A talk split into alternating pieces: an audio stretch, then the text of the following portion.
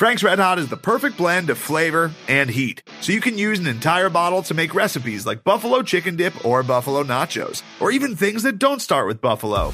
Frank's Red Hot, I put that on everything.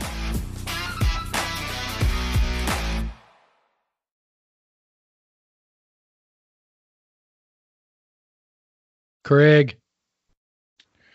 Feel the power of the Wazzu mullet. Tremble and cower from the Wazzu mullet. White metal burn of the Wazzu mullet. Come straight up perm, it's a Wazzu mullet. Oh my God, Craig! That was just for you, buddy. That was just for me. The people don't know this. Should I should I explain? Yeah. Yeah. Okay. So uh, first of all, welcome to Podcast for Everyone. That's the part Craig normally does. Oh yeah. Welcome to Podcast versus Everyone. I'm Craig Powers. With me is Jeff Nusser, who's going to tell you what the hell that song was all about. Yeah. And we are, by the way, you, you can probably tell from the quality of the audio, we are back to uh, recording from separate locations as I am in HQ East from the basement of my house, and Craig is in HQ West from I don't know your living room, your your office. Yeah, my office. Office, my office.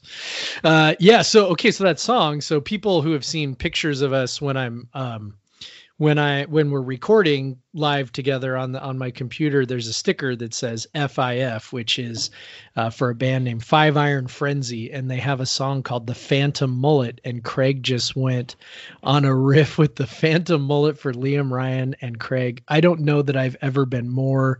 Um, I've I don't know that I've ever felt more affection for you as a friend than I do right now. Yeah.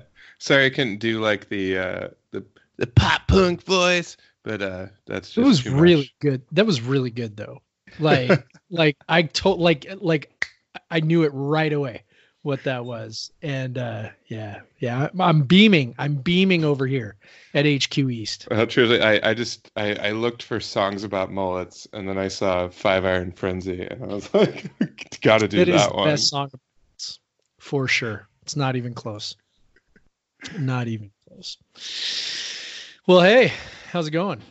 Good. Uh, are you drinking anything? I am. I am. So, should we talk beer before we start talking uh, the non-news day that is the uh, the Pac-12 Media Day? Yeah, let's do that. Unnews.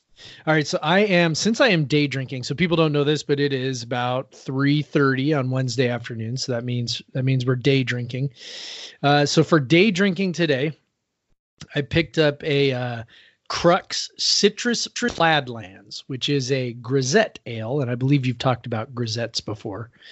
Um, and this one is a nice hearty 3.7% alcohol, which Whoa. makes it a I know, right? I, I, better I better be careful here, uh, but does make it a, a, sort of a perfect um, day drinking beer. So, so yeah, it's uh, it's good. It's you know it's it's funny. So I, I, don't remember exactly what you said about grisettes before, but um, it's it's kind of both citrusy and weedy and um, and it's interesting. It's it's interesting. So yeah, I dig it.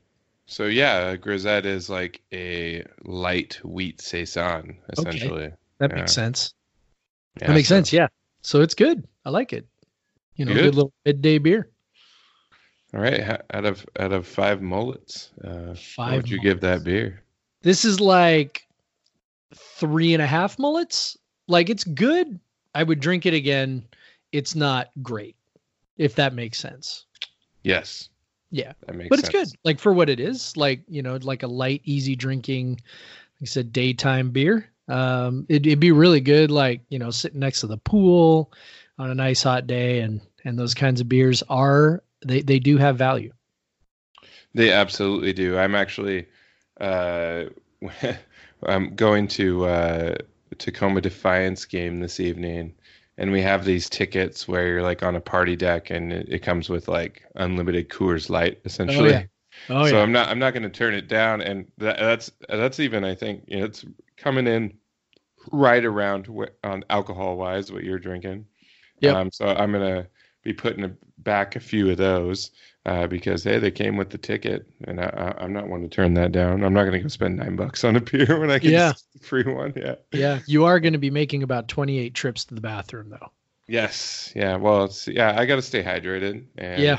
Coors Light will do that for you. That is true. Excellent. That is true. What about you? What are you drinking? So, um, uh, you were over at my house on Saturday. I, was. a bit of a, a, my family was out of town. I had a beer share, uh, just with a few, no, not a big one, but just a, a few people. Um, uh, one of the my friends that came over was uh, um, she works at Pint Defiance. Her name is Sarah. It's a beer bar in Tacoma. Um, and uh, she actually brought over a couple beers that she was like, "These are for you. We're not going to share these. These are just for you." And I was like, "Oh, thank you." Uh, one of them is uh, both were from Vermont. She knows I used to live in Vermont, so um, she apparently had picked up a couple beers from Vermont. But one of them was uh, is from Foam Brewers.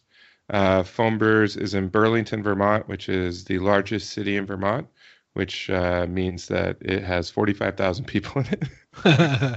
Um, but it's a fairly uh, it's a it's a cool college town. Uh, I love living there. Um, it's very walkable, and uh, they have their uh, downtown is um, Burlington's downtown is uh, designed by the same person who designed uh, Pearl Street in Boulder. So um, it's pedestrian friendly and all this stuff. And but uh, Foam Brewers it actually came about after I lived in Vermont. Um, so they're a pretty new brewery, and but they're right down on the waterfront in Burlington. They have a great location. I've actually been back there um, when I went back for a wedding uh, a couple years ago, and uh, they had a great, really cool tap room. It's uh, designed by um, the same guy that apparently designs the Phish uh, concert uh, sets. So uh, Phish is obviously a band from Vermont with one of those bands with very obsessive fans and, and Yes. very sort of unique thing. I, I never met so many like Phish heads as I did when I was in Vermont.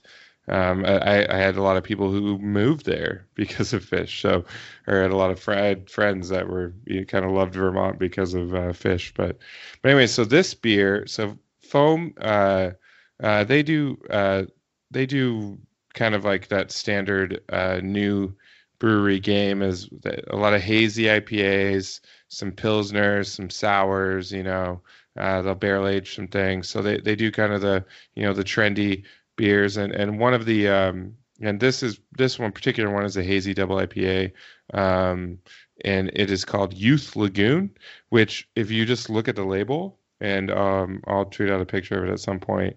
But uh if you look at the label it's uh really hard to figure out what the beer is called. And on on the side like it once you kind of look at it you kind of figure out oh though there's the letters. Um it's made by an artist called, and I looked up on Instagram, um, by an artist called Will Gebhard. And if you look him up on Instagram, uh, at W I L L underscore G E B H A R D, there it it's definitely fits with his aesthetic. But the funny thing is, I was trying to figure out this beer was, and on the side it says Burlington, Vermont, keep cold, drink fresh, time kills art. So um, what I noticed, so I searched time kills art, and I noticed that a lot of people like there there is an there's actually um, uh, a beer for on Untappd and in Beer Advocate with this same uh, can art that people have put in as time kills art because they obviously could not figure out what the label said that it was called Lagoon. Um, the Uh-huh. reason I the reason I figured it out because this had very few the time kills art had very few check-ins which didn't make sense to me i only had like 20 and with an ipa that it should and with an ipa that was released about a month ago like it should have more than 20 check-ins so i uh i uh i i just went on a uh foam's um instagram until i could find the beer and saw it was called youth lagoon uh and i scrolled through it seems they release it about every two months um, and uh, it's just you know your hazy IPA with like your um, kind of uh, tropical fruit flavors. Um, the foam I've had, the foam beers I've had before, probably had a little more body. The hazy IPA, so this is probably more like a a Northwest. Like a, a- you could probably close your eyes and think this was like a Skookum beer or Uh-huh. something like that. Um, so it's definitely got a little bit more bitterness, and it's funny. I was reading some of the Untappd reviews, and uh, some of the uh, Haze Bros were complaining about that, but it still has pretty good ratings overall, and it's very solid. It's got a great, great nose on it. Um, very uh, fruity, um, tropical fruit. Um, uh, it's nice, nice. Uh, you, you, know, I love the grapefruit in there, and uh, a little bit of a bitter backbone, not a ton. It's got a nice resinous feel to it. Um, but yeah, so all in all, very good beer. Um, I'll give it four out of five mullets. Uh, um, I highly recommend if you're ever in Burlington, Vermont, for whatever reason, to check them out. Uh, it's a really cool tap room. Um, they are called Foam Brewing, and when so they live up to that name. When they pour their beer in their tap room, um, they have it, it's got a little like extra head on everything and like they do something when they pour it so that you get this like really nice thick layer of head on there. Um, so you know every beer you get does have this foam on the top. So it's pretty cool. That's pretty consistent too. So there must be something they do um, with the co2 or something. But it's it's pretty cool pretty cool brewery. Um, i if if it had existed when I lived in Burlington, which I would have been able to walk there in about 15 minutes, um, I probably would have spent a ton of money and time there. So um, I'm not sure if it's good or bad, since considering I was in grad school and didn't have a lot of money. Um, I'm not sure if it's good or bad that it was not there when I was there. Yeah, um, probably yeah, good. Probably, probably good. good. Probably good. But yeah, so that's what we're drinking, man. But uh, let's talk about some nonsense. I, I, I feel like it's time to talk about nonsense. Yeah, nonsense. I mean, it's Pac-12 Media Day, singular, one day this year, right? As opposed to uh, multiple days they've done in the past years. Thank, which thank the media gods. Yeah, and they, you know, it's it's funny because like there were people like, hey man, typical Pac-12, you know, like everybody else is doing two days and you're only doing one, and I'm like, people, like. Like, do you really need two days? Like, what? I, I mean, I guess maybe for the SEC and the ACC, who have 14 teams, does the Big Ten also have 14 teams? Yes. Can't. Yes. Okay. So if you've got 14 teams, maybe, but no, man, 16 or no 14. No, no 14. Nobody's gotten 16 yet. We we could talk about that on another podcast. But the whole 16 team thing that we almost had, or seemingly almost had, but um, oh, they um, have two affiliate members. That's why that I was thinking. But yeah, go ahead. Anyway, it's it's just, you know, maybe with I could see with 14 teams you'd be like, yeah, it's just necessary to split into 2 days, but as someone who has I, have never been down to media day but or media days but um, as someone who has covered them every summer for the last like 11 years from afar um, I can say with a high degree of confidence that there is absolutely no point to having a two day, having a two day uh, media, you know, bonanza on these things. There's just not enough. I mean, there's just there's not enough to say. There's not enough to do. I mean, it's just whatever they use. I mean, the last couple years, the Pac-12 sort of filled those secondary days with um, you know basically like they would have the players play games or or something. Yeah i mean they would just like they, they would just you know kind of like you put it earlier i mean it was just nonsense. They would have the players do nonsense. Um so you know in lieu of that kind of garbage you know filling up the the time instead we just you know like they they do a little quick car wash where you know the coach and the players uh, appear on um, TV. The players do a little media session. The coach does a little media session at the podium, and then you know you get on with it. So and you know the players. I know there's a bunch of other stuff too that goes on. A lot, maybe a lot of fans don't know about, but you know the players get their their pictures taken. They shoot promos for Pac-12 Network, you know stuff like that. So whenever you're watching Pac-12 Network and you know, they get a player on who says, you know, it's in, you know, it's October and, you know, Peyton Pelluer comes on your screen and is like, you're watching Pac 12 Network, home of the Washington State Cougars. Well, they record right. all that garbage down at, you know, Media Day. So anyway, it's just, you know, it doesn't make a lot of sense. I think they did a lot of that stuff yesterday when the players got there and, you know, yeah. So just one day is fine. Just get it over with because frankly, very little of substance comes out of the day anyway. Yeah, um, I definitely saw on Instagram. You know, they you, you saw um, uh, the two players that are down there, Liam Ryan and Jahad Woods, and yes. and uh, you saw them in kind of full pads and and and uh, uniforms. Uh, they had them in the all crimson, which was um, an interesting choice. Um, so probably just looks looks best on the promos or something. Probably. But uh, but um, yeah, so yeah, they you saw them recording those promos and stuff, and uh, you know, obviously it's going to be great all year watching the uh, Liam Ryan with that mullet in that promo. It's going to be excellent. Yeah, that was I predicted uh, yesterday that the number one storyline for WSU out of media day would be their hair between Jahad Woods and and Liam Ryan, um, and I wasn't wrong. That was yeah. Yahoo Yahoo yeah. ran a national story. Yep. yep. ran ran a national story on Liam Ryan's mullet. So you know, good for him. We had the mustache last year. We've got the mullet this year.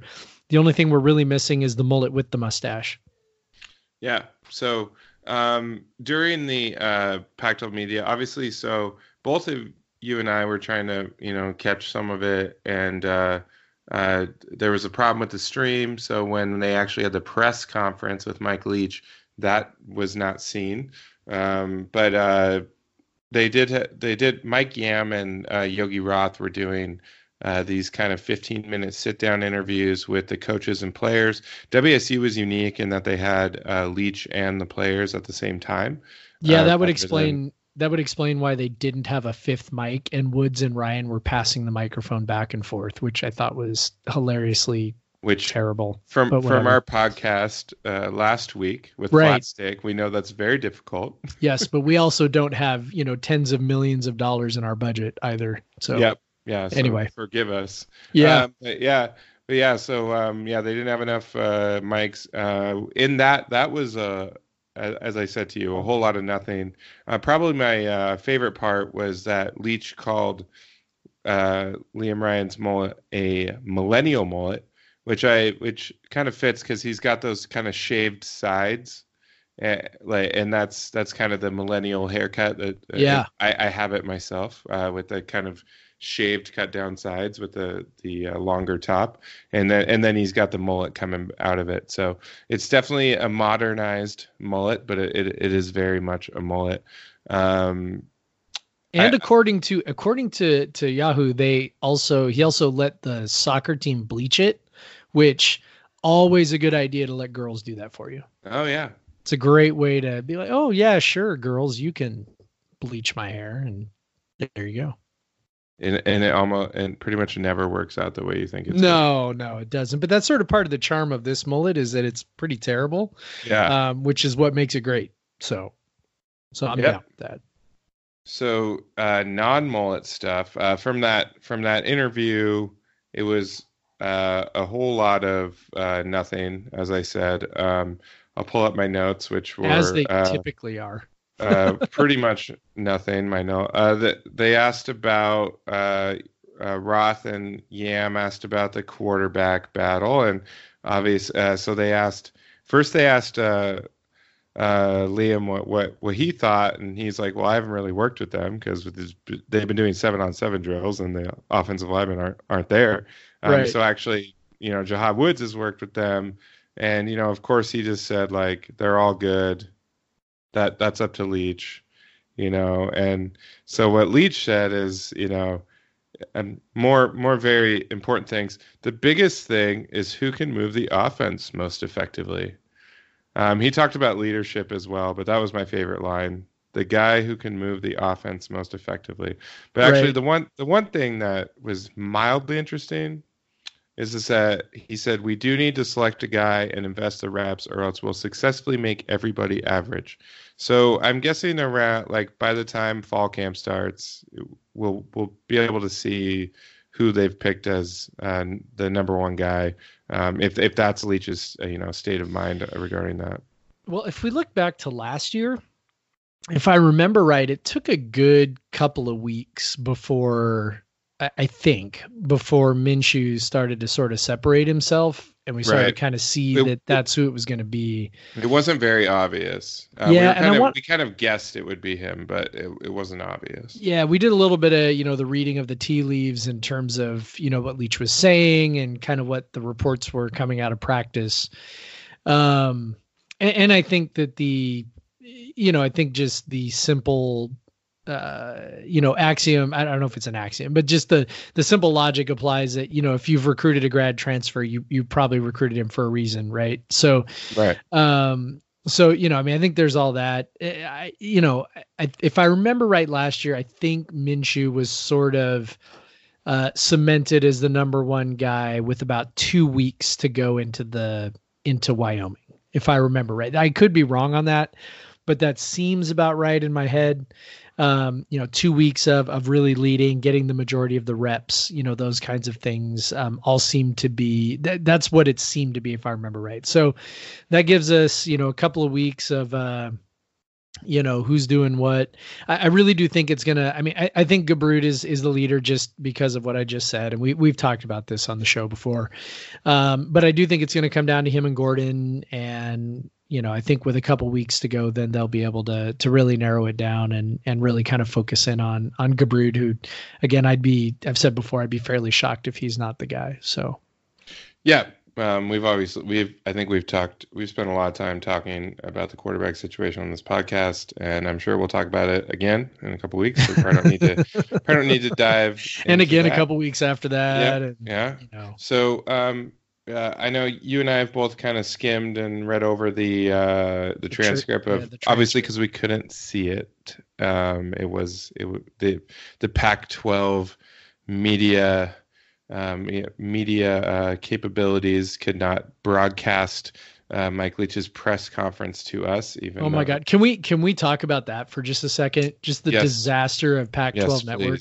Uh, Okay, so so we're wa- so we're watching this right, and so like we said, there was the the TV interview portion, and then the actual podium time, which is where all the reporters who have traveled there get to ask their questions, and and that's partly why there's not a lot of um, interesting things that get said by Leach um, during that podium time is because that's the time when all these rep- the reason for media day really i mean other than to promote the conference i mean the main reason why it exists in the first place is simply because uh, you know all of these reporters come to one place all the coaches are there a whole bunch of players are there and they ask questions um, that they will use for stories all year long so they're not just like you know writing stories about the media day they are getting information that you know so like when I mean, I don't know. Like when WSU plays, we play UCLA this year, right? When WSU plays UCLA, you know, the LA Times guy will ask. Well, okay, here's here's a perfect example.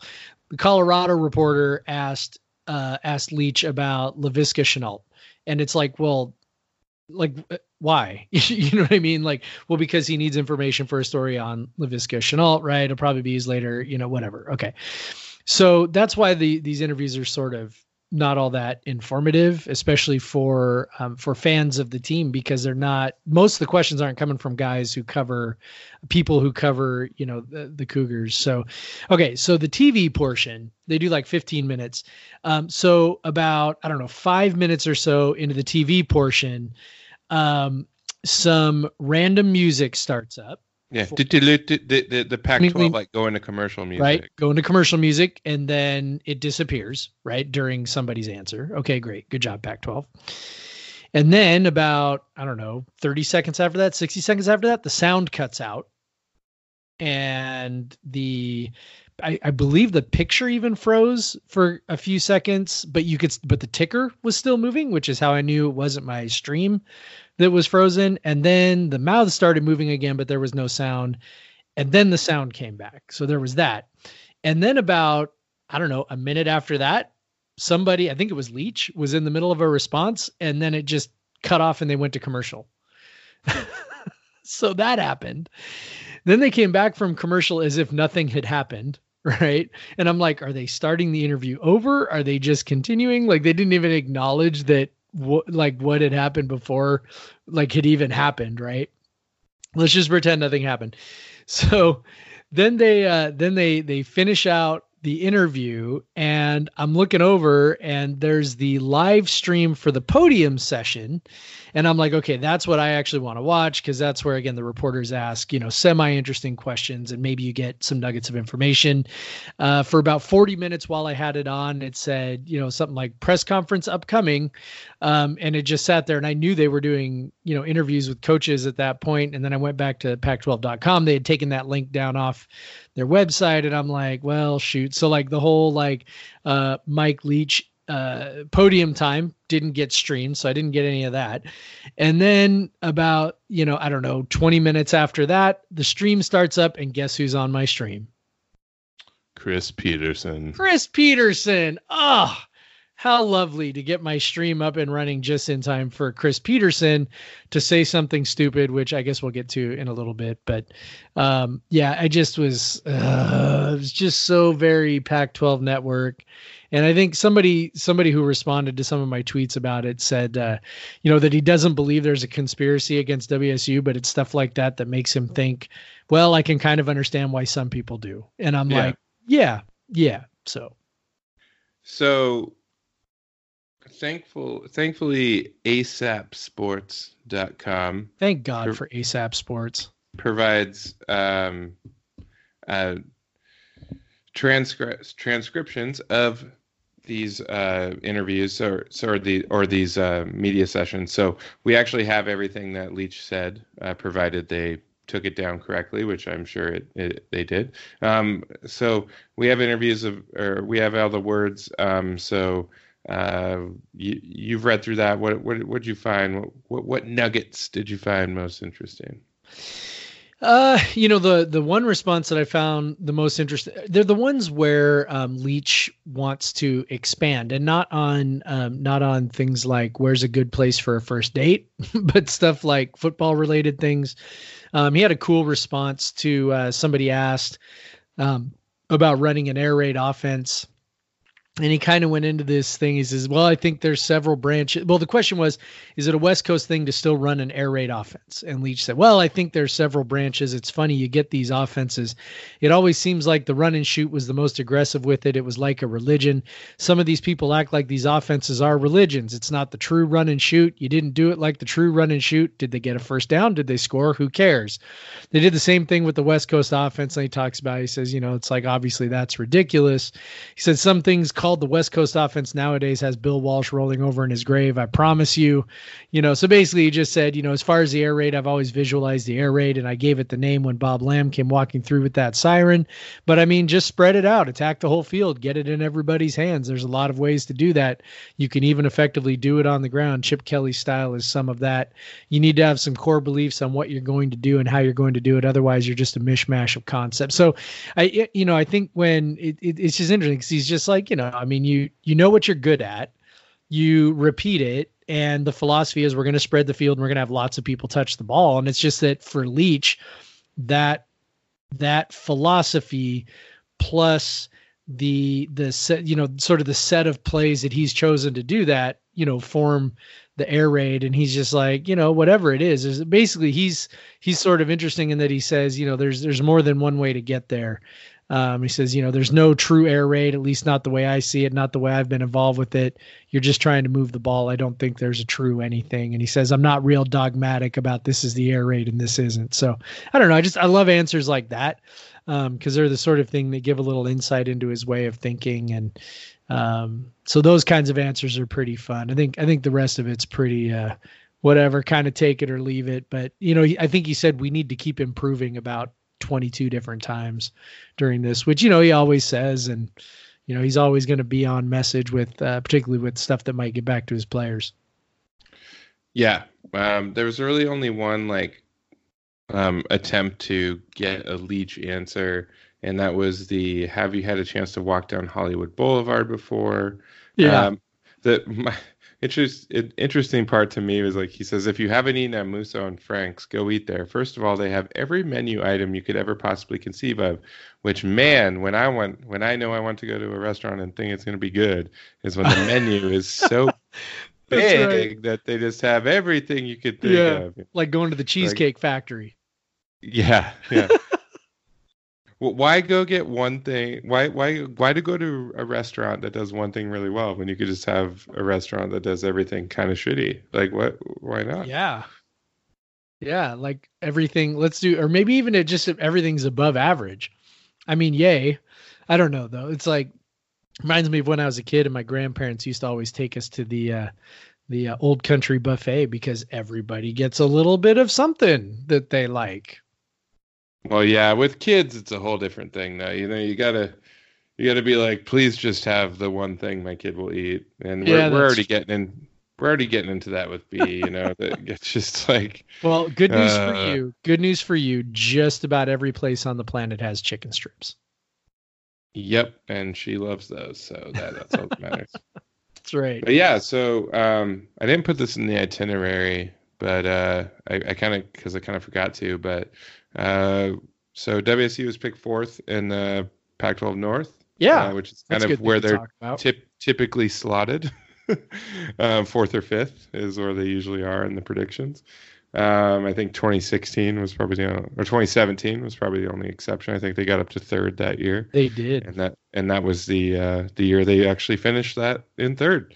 Um, but yeah, so uh, so fourth, they got one first place vote, and I'd love to find out who that is. I would too.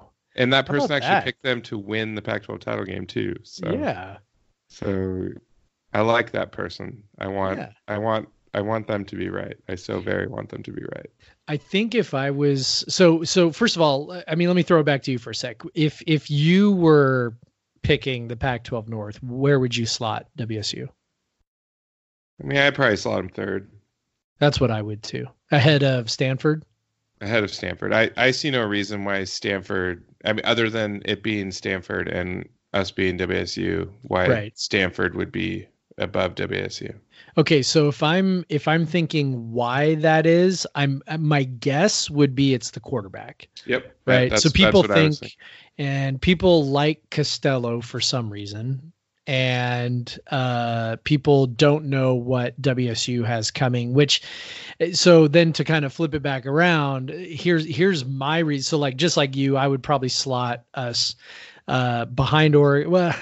I don't know. Like I, I have a real issue with people who love Oregon so much. Like, I, I, I do too, but I also I mean, I get it, But, But- the, here's the just the fact that uh, WSU goes to Oregon, that might, and and I, I still think WSU can beat Oregon at Oregon, but that might, I mean, we've fact- done it the last two times. yeah.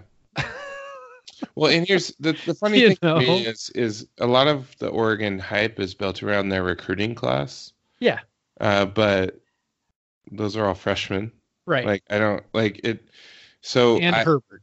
But I am And buying into that hype, and and honestly, I I can talk myself myself into second now, because I mean, what has Justin Herbert honestly done to like deserve this like hype that he gets? I just Yeah, I I don't mean, get it. He occasionally makes some really good throws. yeah, he definitely He's a physical the specimen, yes. and the NFL obviously thinks he's, you know, a future top five pick, right?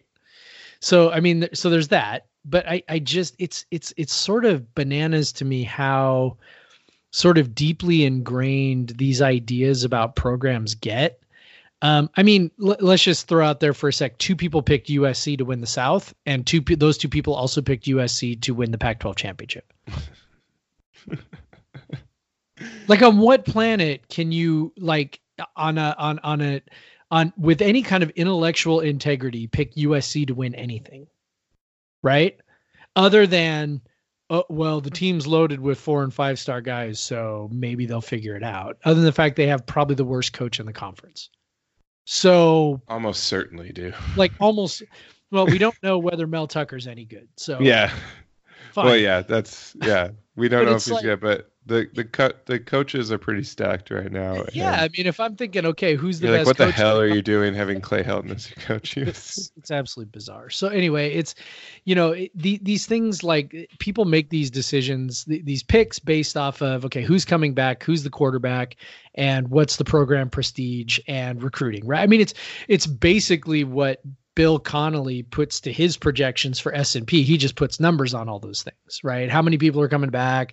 Which guys are coming back? Is it the quarterback that's more important? You know, whatever. What's your recruiting been for the last five years, et cetera, et cetera. I mean, but you go look, I mean, and I understand every year is its own year. And, and in fact, you know, I kind of made fun of, um, you know, Jon Wilner for this because Jon Wilner picked Stanford. What did he pick him second or something like that?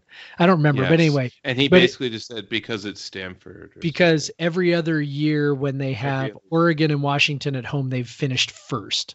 And this happened like the last whatever three times the three last odd years right 17 15 and 13 and i'm like like okay i don't he believes very strongly in the schedule stuff playing home versus road which i don't believe quite as strongly in it as he does but at any rate it's it's just sort of like uh, you know i look at this and i go okay i i i, I could see a toss up between oregon washington and wazzu right? Because if you look at the cougs like I, I don't see any reason why they would have to take a massive step back. Now, they won a bunch of one possession games last year. I get it that they may not win all, you know, if they play at the same level, they may not have the same record simply because of that. I get that their schedule is a little tougher. They got to play at Utah, they got to play at Oregon, right? Okay, they got to play at Washington. Okay, fine.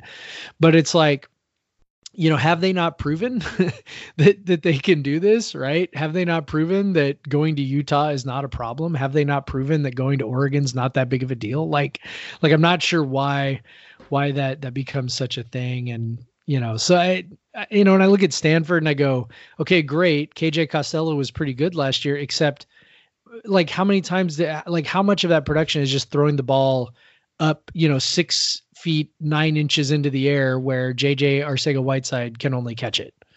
You know, and he's missing his top tight end. And I mean, just like, I don't know, man. He I, I'm I'm not convinced he's actually that good. And I and I could be wrong, but you know, I I, I don't know, man. I, I gotta think that I, I gotta see it to before I'll believe that he wasn't a, a pretty significant product of the weapons around him.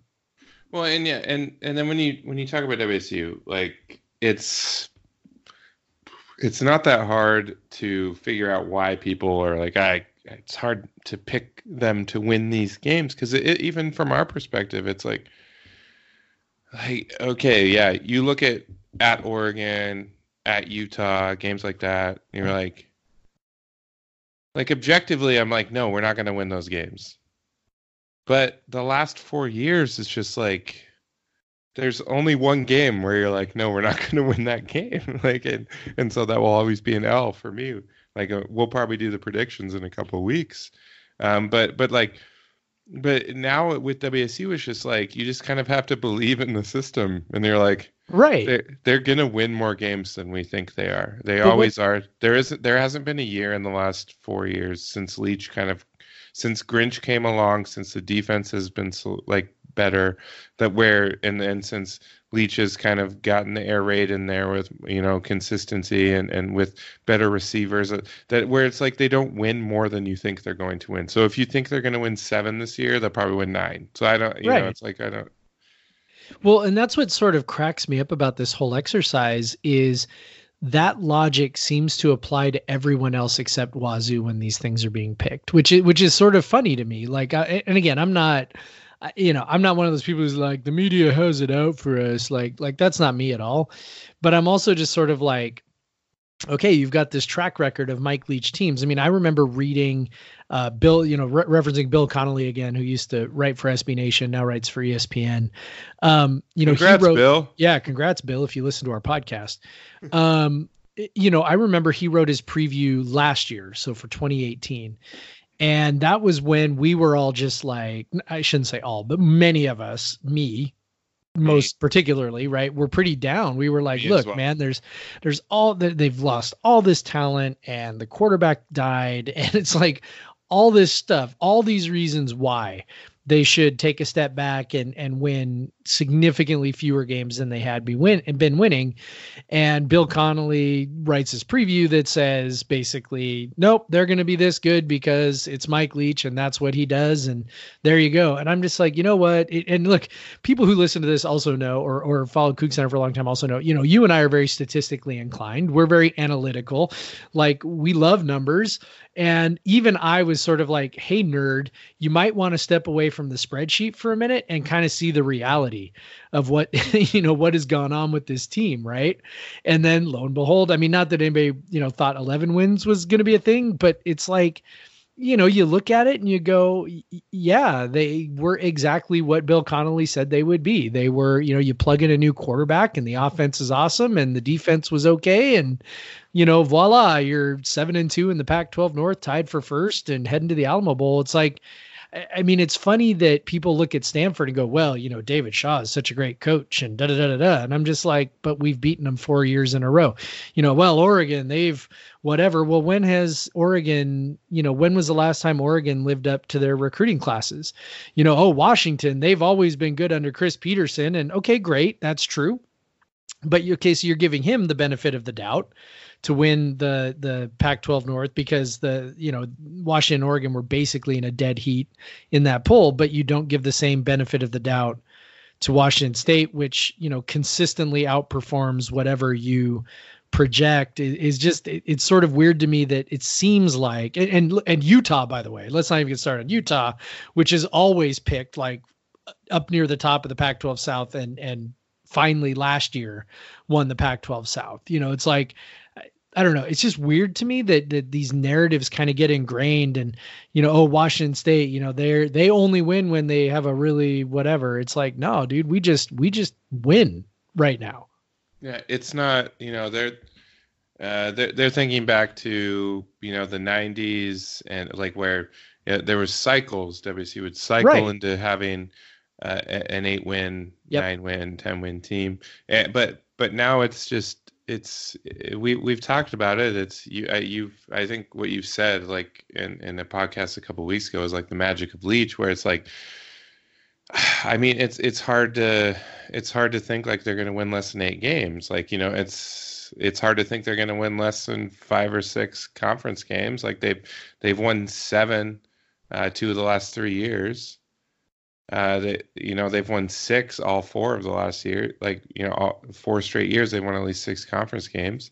Like, what are are are they are they stepping back that much? Like, I mean, last year we thought they were stepping back. This year, that where's the step back? Uh, you can say quarterback, but as important as the quarterback is in the air raid, eh, all of us that follow it year to year over and over again know that the dip isn't that great like be, especially when the the talent around the quarterback and and you've talked about with that with Costello it's like you know he lost a bunch of talent. Well this you know Gage Gubrud or whoever is the quarterback is inheriting a shit ton of talent. Oh my and, gosh. and and yeah. and, like they're just not going to have to do much and they get two patsy ass games to like play like to to to to get comfortable and and you know and maybe a, a third defense like a, at least offensively a third. Right. Yeah uh, i doubt i doubt houston's defense is going to be any great shakes. Plus that game's going to be indoors so yeah what's yeah thank you for moving that game.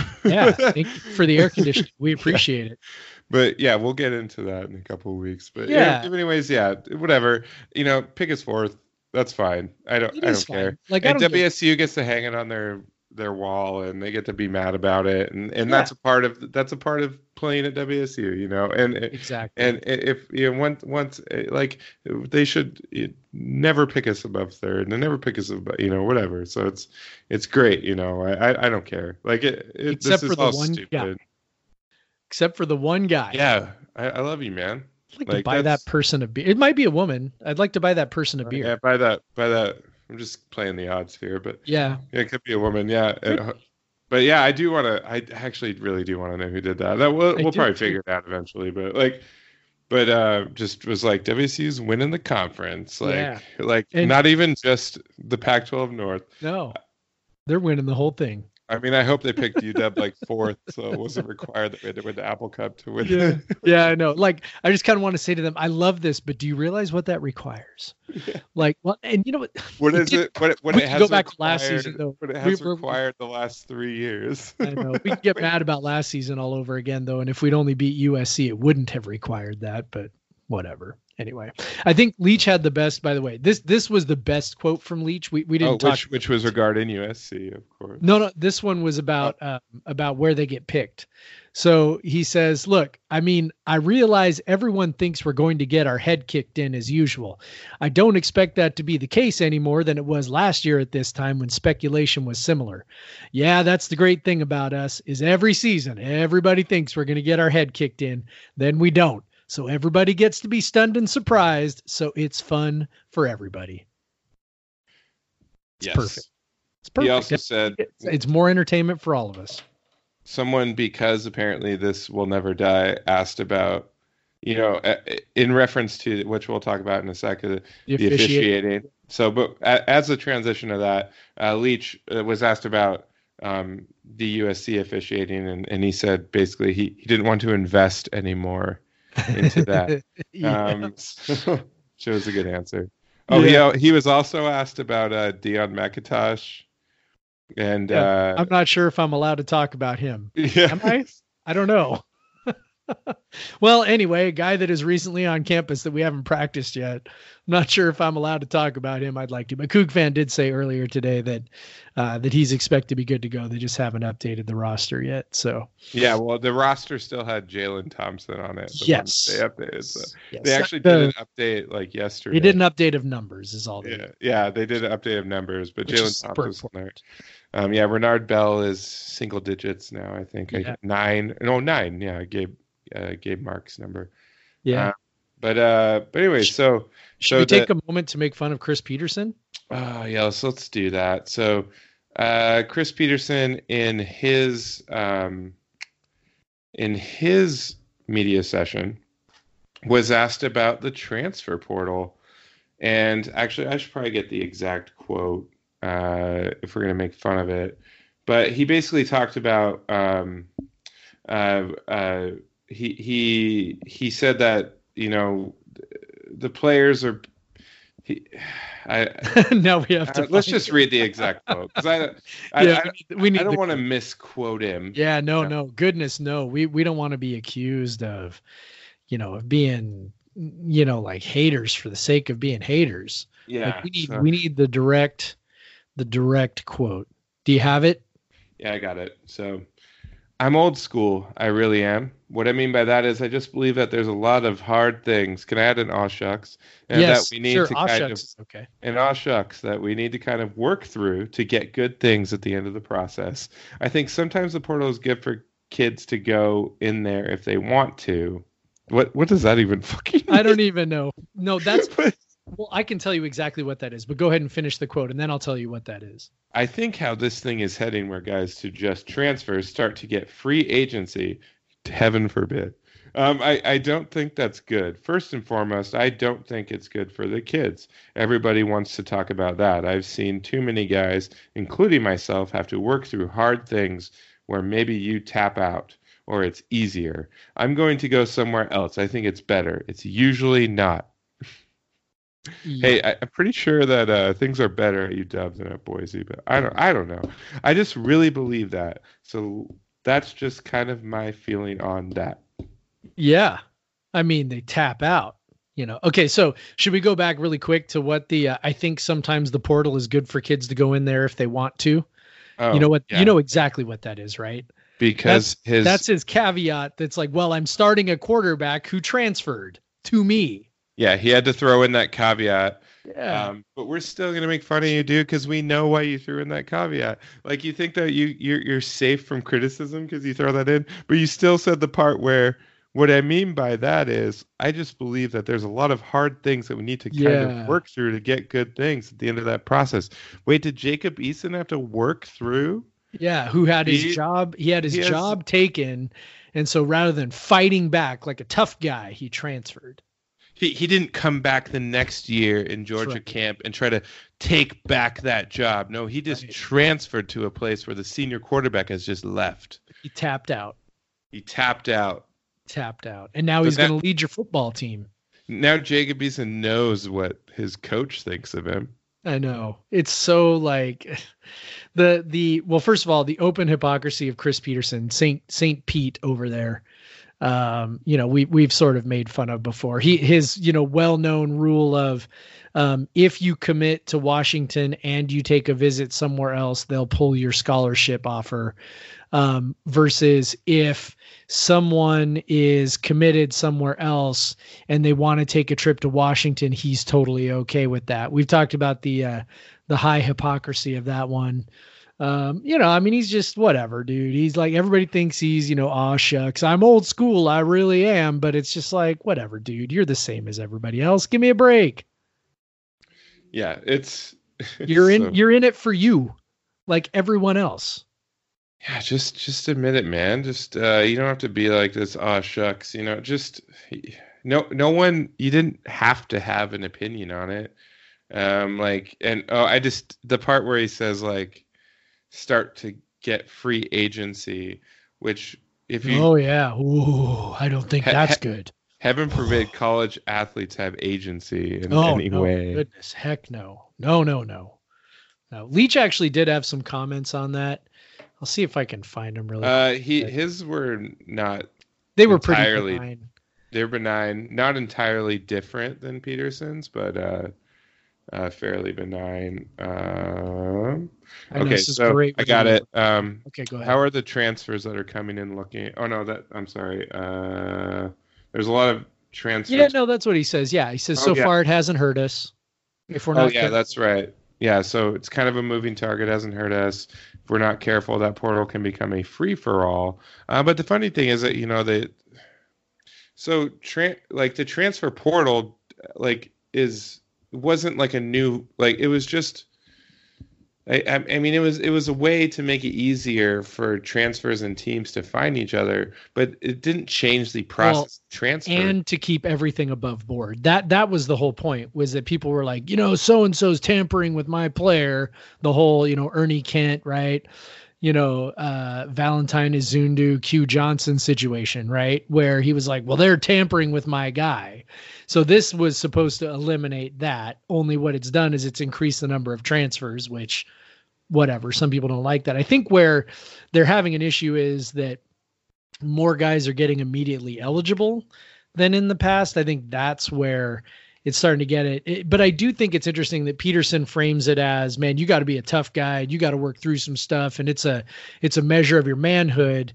Leach, you know, and, and it becomes more about the player, right? Like deficient, you know, we've created a system that enables millennials, right? Like that's the that's sort of the thing, right? And Leach is just sort of saying, like, well, you know, yes, but you know, maybe it's creating some unintended consequences. He says, you know, at some point we're going to have taking scholarships from somebody that doesn't have a good year and giving them to some walk on that does, I imagine. And so he's sort of envisioning a system where people are basically having scholarships yanked and handed to other people because it becomes this free for all. Um, he's sort of like, I think, more referencing the disorder of it. And, and I'm not saying that Leach isn't also, you know, reasonably selfish about it, but his take is a little more you know systemic like like the, we're kind of creating this system of of maybe chaos that we didn't want versus Petersen being like man my guys are just leaving without you know a problem. Leach even says like i don't even think it's that big of a deal because the guys we've lost are guys who weren't going to play and you know or guys who were problems who we needed to leave anyway. So and i don't know if you create a great place with competition then you know you're going to have some of that and whatever you know? Yeah, and so yeah, um, Leach. Uh, if we if we want to, so where where you see Leach be ha, taking some of that like selfish, you know, uh, you know what's making it harder for him is uh, um, uh, one reporter asked about um, if a kid declare, declares early for the draft, should they be able to come back if if they go undrafted? And he said no because uh, I don't think it's a very Leach answer. I I, Yeah. I, I, I praise anyone who transcribes Leach. it's pretty good No, because I don't think we ju- don't just sit around here and try to build NFL teams. I don't know what that has to do with the question. yeah Uh, that's weird I think the important thing is to build your college team. And so this is where it really, I mean, either a guy is playing college or he's playing in the NFL. Make up your mind. That's what I think. Obviously, that's mu- it's a very much a non-answer. Um, but Yeah. uh, yeah, it- yeah, he's like either you're on the boat or you're not and i mean that's a very that's a very typical college coach answer for sure Yeah. but yeah, no, he's he obviously like he he, he wants to know who's going to be on his team or whatever, and and, and that's that's where co- you know coaches just got to admit when when they uh they they just don't want things to be harder for them. yeah i mean i wish they would just say that right like just say hey look man and and i know they i know they won't and i know why they won't and i you know all those things. Like i get it. Like they'd get you know shredded if they did. But i just wish just one time a coach would be like hey listen man i'm trying to build a winning football team here and that makes it harder. You know it's like you know i just wish they would i just wish they would just say what it is instead of like coming up with contrived answers that i'm sure they believe by the way. I'm sure chris petersen believes what he says. Like i'm not calling him a liar. I'm just saying like you know, I mean, like think about what you're saying and think about how that fits with your actions, and you know, I mean, get over yourself just a little bit. Right. So uh, we also had the opportunity today to hear from fearless Pac-12 leader Larry Scott. Yeah. Who uh, we just love here on the podcast. Just Oh. our favorite. It's one of our favorites for sure.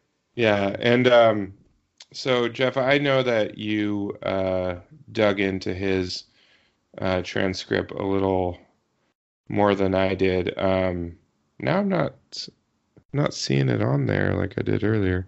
Um, but uh, so um, some of the big things he was asked about, um, including the the TV deal, the revenue. The Pac-12 has fallen behind quite a bit from the Big Ten and the SEC, particularly um, in in team revenue. Um, kind of what his excuse was was that um, the Pac-12 is uh, they just signed their deal too early, and that we'll kind of have to wait till 2024 for that to catch back up.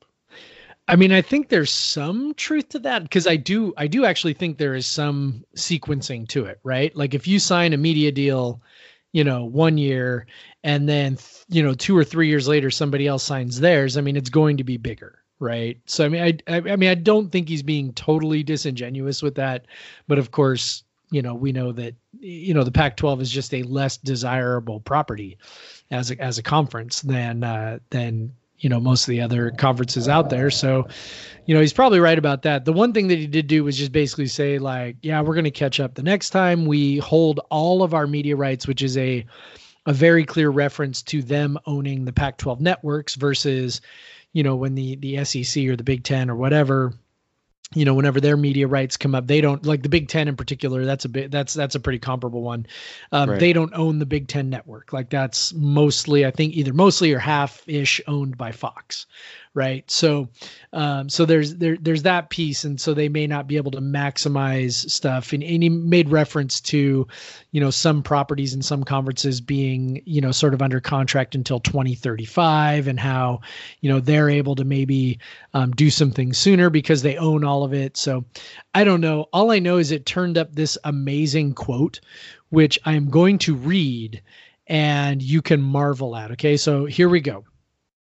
He says and he was speaking of the the sort of the next negotiation. So here's what he said Overall, when it comes to media, I think we're all noticing there's an unprecedented shift occurring in the media landscape and in consumer habits. While this creates uncertainty, it also creates tremendous opportunity. And because we own and control all of our media rights and have all of our rights coming up in 2024, we continue to feel very good about how we're positioned for the future. While we recognize during these changing times and paradigm shifts, we've faced headwinds on distrib- distribution with the Pac 12 networks. As a whole, when it comes to media, we've got strategic patience and we're going to be able to take advantage of these positive media trends, new players in the marketplace, and the increasing value that we see in our rights, especially as these new players from technology and media come in and are aggressively bidding for sports rights. And I want to point out that that was not off of a script. He actually said that in response to a question.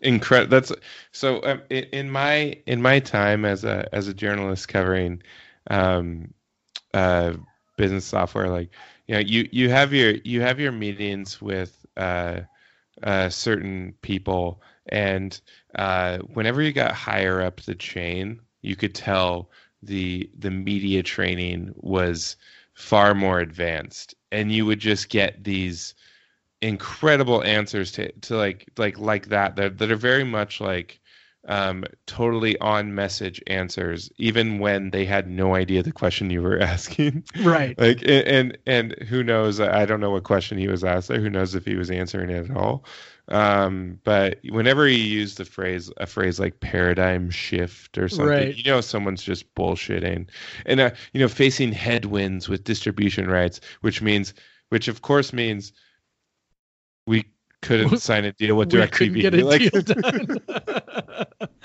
but it's like I, you know, it's always constantly framed as something that was outside of his control, right?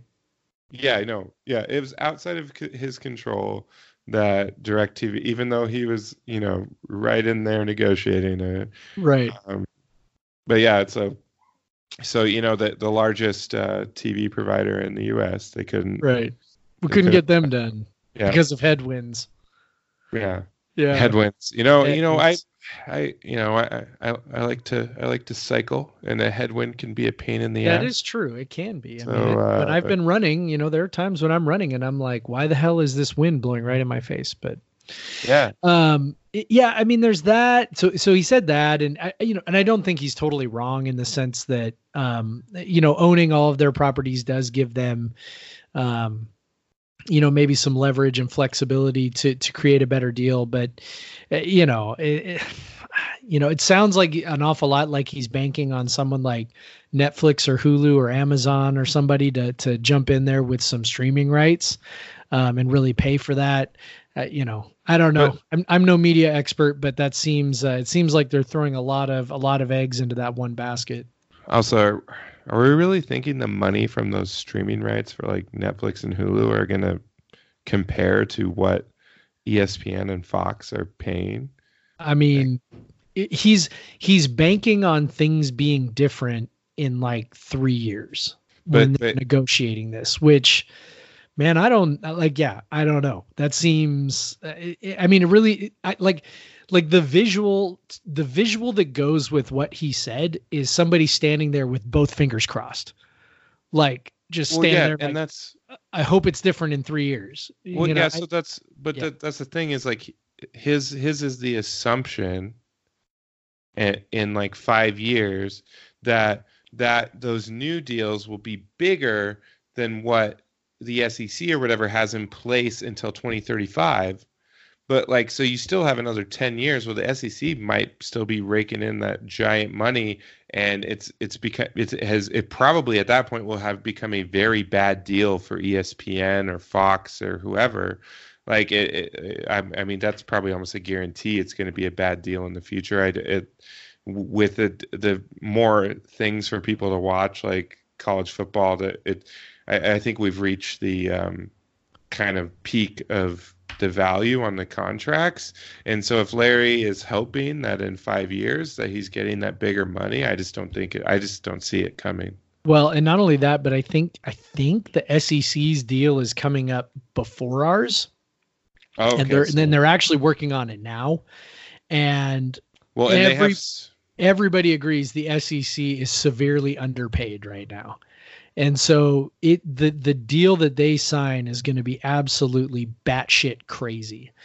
And it, what's interesting there to me is that um you know the the lives the, the money they that these these broadcasting partners pay for live sports properties right? It's not necessarily a zero sum game but it kind of is right? Like like if they're given you know billions of dollars to the SEC that's less money to pay the Pac 12 right? Uh, at least in theory that they've got a certain budget or a certain number that they're not going to go above when it comes to um, you know paying for college college sports broadcast rights. So i don't know. It's definitely going to be interesting. That the sec deal that's coming is going to be absolutely just crazy and um, it's Well, going to be interesting to see. What the, one of the things I saw in in Larry's quotes is he again like referenced that, you know, uh, we win more than any of the other conferences on the whole. It's like you Right. know that shit doesn't matter with the TV rights. It doesn't matter at all. right Like no no one cares if you're winning water polo championships. Like like like people yes, someone cares, but I'm talking in terms of TV rights. No one's searching for the Stanford Right. uh, water polo TV rights. right Like it doesn't like stop doing that. Like we're not idiots. Like stop with the conference of champions bullshit. Like that doesn't matter.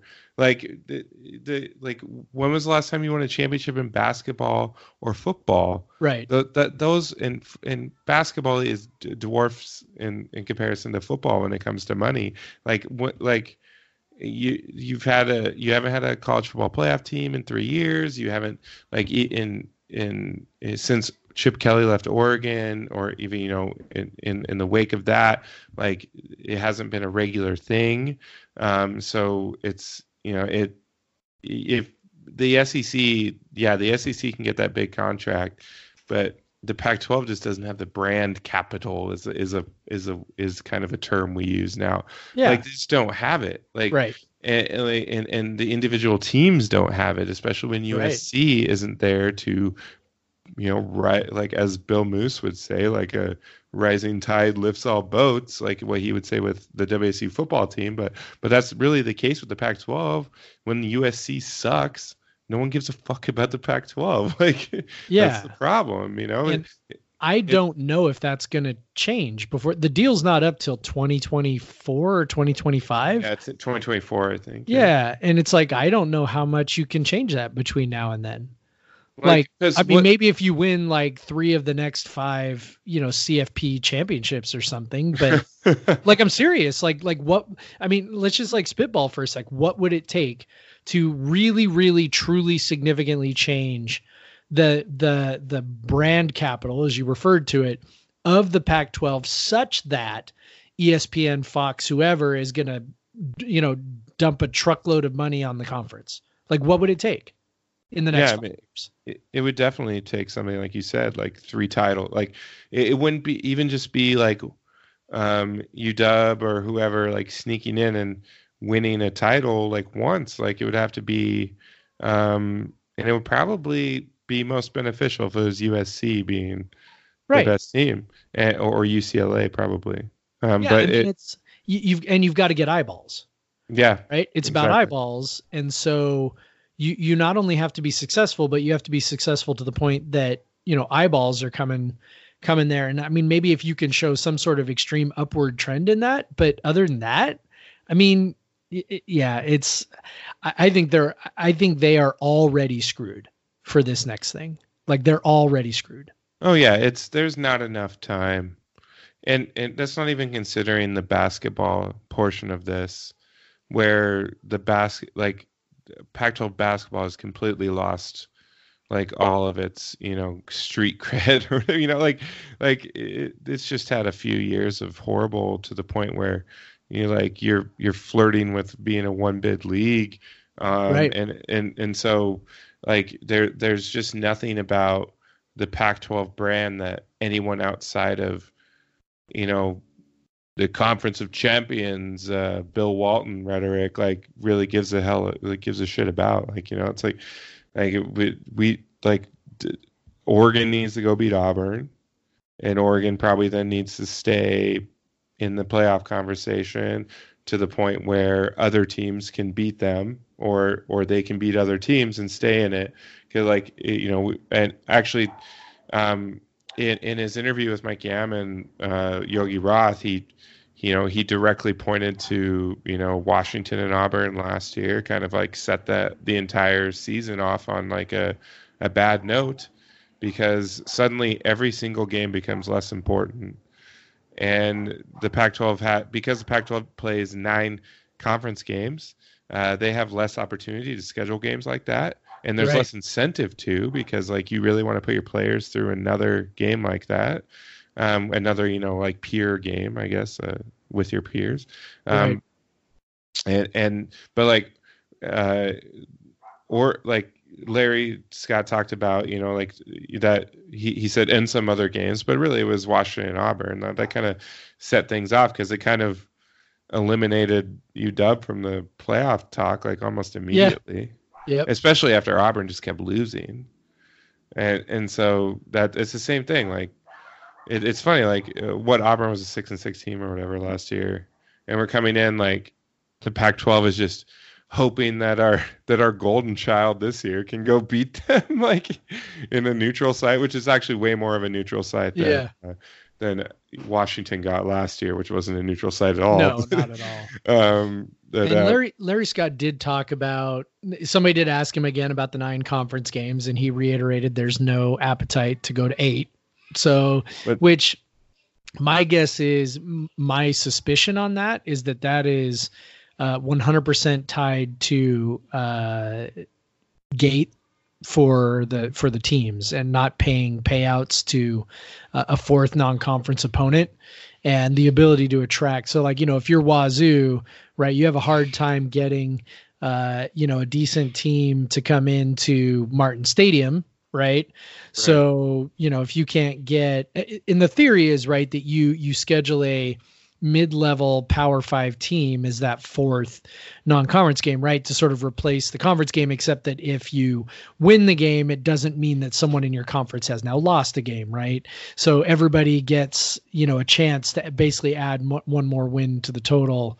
Um, my suspicion is is that the the CEOs and the ads, the, the presidents, right, the presidents, chancellors, and the ads are just sort of like, nah, I don't think we want to try and schedule that fourth game. I don't think we want to try and negotiate payouts. I think we would rather just have another conference opponent and the the gate that comes along with um, you know the sale of those season tickets, etc. Although you know it would guarantee another home game in theory anyway. So I, I, don't know. It's I'm guessing that's where it's where it's coming from that they don't want to go to eight. Um, but you know maybe someday. Well, I would think that a school like WSU wouldn't want to go to eight because uh, WSU is not going to schedule a better opponent with that. Right. They're exactly. not going to schedule. I mean, me as a season ticket holder, I don't want another non-conference bullshit home game. Like there's right. Like it's enough to have Northern Colorado and New Mexico State. Like that's right. fine. Like or that one year we had five in a row and it just was right. like like just crap. Well, there was a Boise State game mixed in there, so you can get you know that occasional. But WSU just hasn't been able to land any good home and homes in a long time, and so that you know that not not even the you know the mid level uh, Big Ten or Big Twelve teams. Um, so I, I have no confidence that they could do that.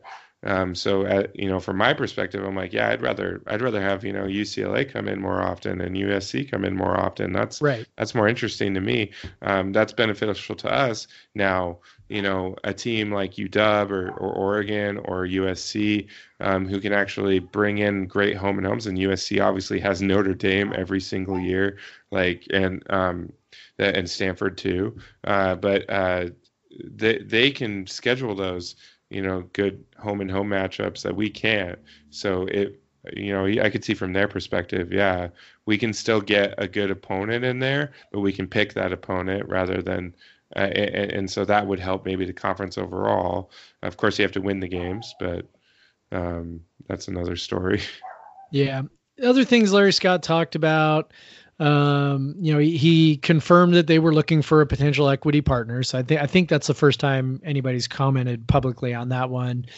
Um, they did announce the Vegas Bowl, which is going to be the number three bowl behind the Alamo Bowl and, and the Rose Bowl. So that's cool.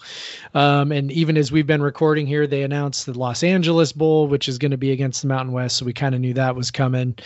Um, and he said the rest of the bowl Which is kind of a bummer opponent for the Los Angeles. Yeah, like it's I'm kind of bummed out that's not like a better bowl game, but whatever, I guess.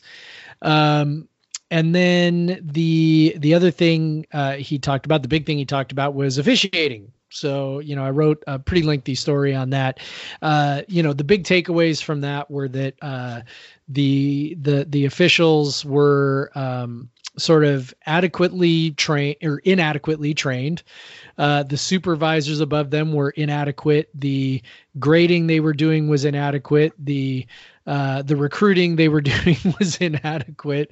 Um, so there was all that. I think the big thing is, uh, and I think this is a good thing. So we maybe we can start off here.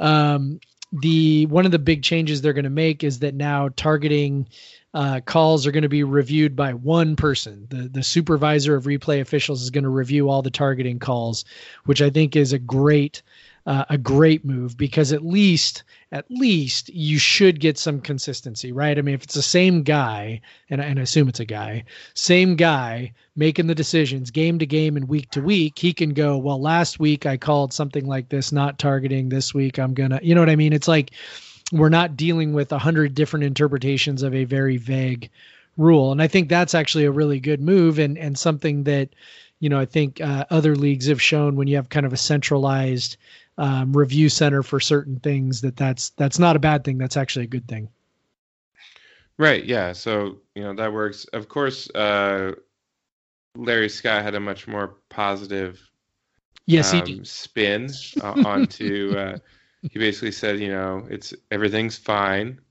we're just as good as everyone else yeah. Um, yeah. So I, but yeah, but then when you dug into the report as you did, and then you shared some of that stuff with me, uh, there was not. There, not everything was fine. There's a lot of things that you can no, improve on. no. This is the this Yeah. is fine. The house is burning meme, right? Yeah, so yeah, it's you know the you know in all they did say the Pac-12 did say they were going to accept all the recommendations that were in the in the review. So that's I mean that's good, right? Like and and there was some transparency here too. I mean obviously I think I think it's probably pretty likely that the Pac-12 had sort of a hand in crafting the crafting the the report the the the executive yes. summary of the report. But yes, but this is the sort of thing that they would not have made public in the past. They are pretty infamous for being pretty secretive. And so to make the executive summary, some of which is is not flattering. I mean, let's just let's be real, it's not flattering at all. I mean, there's there's some of these things like hiring and recruiting. Quote, the Pac-12 is the only Power 5 conference without an affiliated group of 5 recruiting and training partner for officiating, often called a pipeline, which is a major weakness. And then it's things like the clinic does not provide the officials with sufficient training, you know, and then officials do not have adequate personnel resources with whom to consult at the Pac 12 regarding rules and mechanics. And then, oh, this is my favorite one. This is by far my favorite one. The current ranking system is, uh, or sorry, the current ranking system of officials is too dependent on subjective measures. Fitness is overemphasized in the evaluation of the officials. I'm just like, wait a second. We're like, we're like grading our officials based on fitness and not whether they actually make calls correctly. Like, I'm just. but anyway, yeah. There's there's there, like, there's a whole bunch of football stuff like field. There's like the back judge, or maybe like my. There's a couple guys Yeah, that there's a couple maybe guys have have to to- run. Yeah. but uh, most of them don't have to. Like they, That big of a deal? I mean, is the is that the most important thing, or is the more important thing to get the calls correct and know your rules? Yeah, exactly. Um, So- which we've seen uh, them get confused about in the past. Uh, Yeah. Such as, you know, some clear targeting. Yeah. rules. But um, So the yeah, the, big, so- the big conclusion was this: an intentional increase in turnover may lead to an enhanced recruitment of high quality talent, which sounds like to me like you need to fire some of your Yeah. officials. exactly. That's what they're saying. Like, get rid of these guys. But Larry Scott says everything's fine. That's Yeah. what they're. So we're, we're being. We're being. Uh, he, he said uh, in his interview with Roth and Yam, he's just like, we're being transparent because that's what we have to be these days. yeah, they're gonna kill us if we're not transparent. I But- don't know. They they did say they would take all the recommendations, so this was one. I don't know. It's gonna be interesting to see if they um if they actually do follow through. And, and look, the the reality is on all these things too. It's gonna be years before we see. You know, before we really see the fruits of this stuff. So, uh, you know, most of it. I think the replay targeting stuff that should improve immediately. Um, but the rest of it, I mean, it it's going to take two, three, four years. I mean, if we're talking about recruitment and training and whatever, I mean, it's you know, and turning over officials. I mean, that's stuff that takes years. So, you know, who knows if they'll actually do it? Who knows if it'll get better? Um, you know, they could say, "Oh yeah, we're totally doing it," and three years later they still suck, and we just go, you know, whatever. I mean, it's, you know, so that that was the gist of what of what Larry Scott covered, though. Yeah, and then uh, Pac-12 championship game is moving to Las Vegas in 2020. Yeah, which we all knew was highly years. likely, right? Yeah. Uh, well, it was initially reported that it would be in LA in 2020. Yeah, that was like two nights ago. and that, but it's 2020 and 2020. It's going to Las Vegas. I'm Yeah. sure it'll stay there. I don't think Yeah. it'll move. it makes the most sense for yeah, it to stay you have the you have the.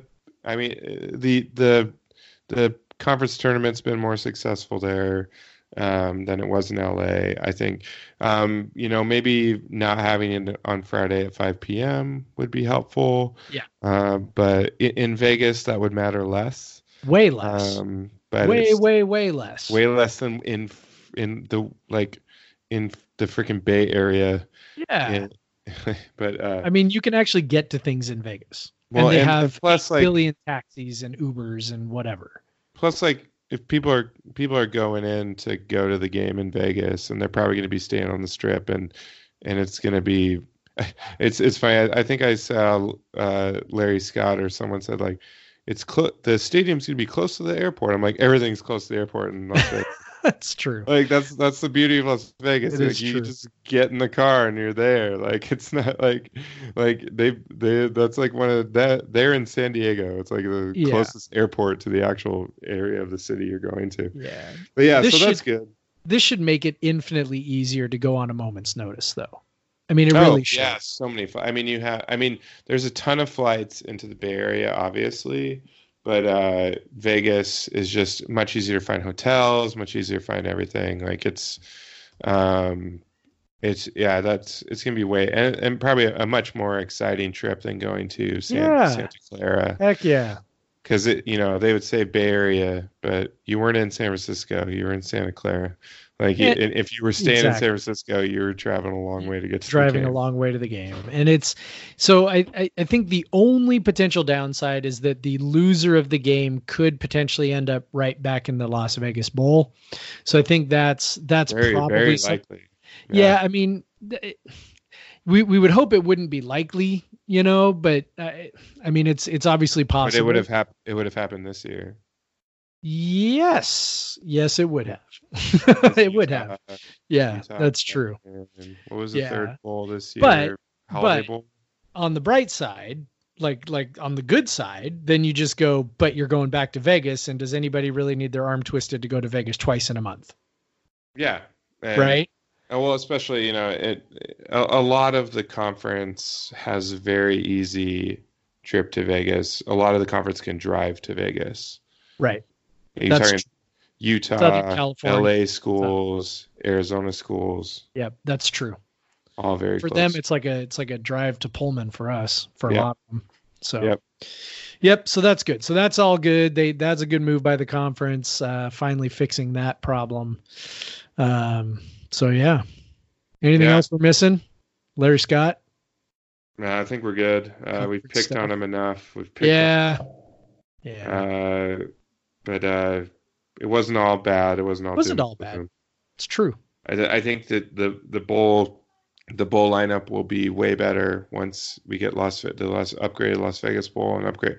Like I I think um, because yeah, like right now having Alamo Bowl, um, and then down to Holiday Bowl, like I, I, you got to it, it kind of feels like at this point for a lot of the schools, like the Holiday Bowl, as great as it is, like has gotten a little stale, and especially since the Qual Yep. or whatever the stadium's called now is is a piece of crap, like a Yep. just a giant piece of crap. Like Yep. when I, when I went there in the first Holiday Bowl that we went to against Minnesota, or not the first, but the first recently, like it was just like you after all the like you you're like Martin Stadium is way nicer than this. Like everywhere is nicer than this. Like what is this dump? Like and and it, it kind of had to move down the the list because of that. Even though San Diego is still a great place to go to a bowl game, but um, but yeah. So uh, you move it down, then you maybe get a different set of teams are going and whatever. But um, but yeah. So yeah. So I, I think we've recapped uh, Pac-12 Media Day enough. Like. Who knew you could talk a, an hour and 15 Look at that. See, nonsense? they're laughing at us. We started the podcast saying it's useless, and we just talked about it for over an hour. Yep. So yeah, um, I don't know. I I think that's probably pretty good. We probably wrap it up. here. Yeah. Um, we usually we talk about by kids or whatever. Uh, Yeah.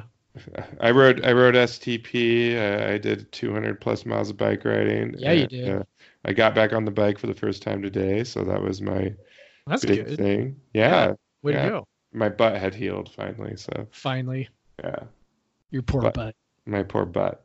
200 Poor miles on a bike seat, not fun. No but yeah, so that that's that's it's my life. Uh, Yeah. you, you're uh, you, you got your you're living your summer summer. That's right. I'm I'm busy. Yeah, my my summers these days have just become a series of house projects. We're in the middle of having our pool redone and uh we also are painting our house. So I spent yesterday reinforcing my deck and I, I spent four hours drilling screws into my old deck, which had been put together with nails. And that was uh that was not going so great lately. So yeah, now I'm gonna as soon as we're done recording, I'm gonna probably head outside to do some caulking. Yeah, yeah.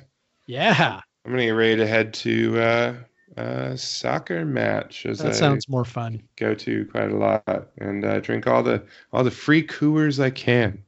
And I'll that's a lot actually. Yeah, you I- can drink a lot of free Coors. Coming next week on podcast Drink it as cold everyone. as possible. How much cold Coors Light did Craig drink at the Tacoma Defiance? We're definitely going to answer that next week. It probably won't be a disappointingly low number. No. but- No. Uh, what else should we tell him? Hey, subscribe. Yeah, Subscribe subscribe. Please subscribe. We love If the you can, uh, subscriptions. If you can give us a five star review, that helps other people find us. That's cool. If you don't want to give us a five star review, screw you. yeah, please please give us a five star review or just don't review us. Yeah, I think that's, uh, that's the, Um, but just don't give us have a five star nice review out of a favor. Just a favor to us. yeah. I promise we will we will uh, make it up to you in some completely undefined way in the future. At Thank some for- completely undefined time. Thank you, all of you who have seamlessly made the transition to the new podcast feed. Yeah. If you have questions, you can send us emails. Yeah, I haven't checked it in a, bit, a week or two. It's called uh, Pod Pod Pod versus Everyone, Pod vs Everyone, or is it Podcast vs Everyone? It's it's the whole thing. Podcast. okay. VS everyone Podcast at vs gmail. Everyone at gmail.com. Yeah. Send us an email. Find us on Twitter. That one is Pod vs Everyone. And I think that's everything. Yeah. Um, thanks, There guys. I mean, it's almost Thanks. camp time. I think we'll have one more nonsense podcast, and they'll be ready to go. Hooray! All right, Craig. Go Talk to you Cougs. later. Go Cougs.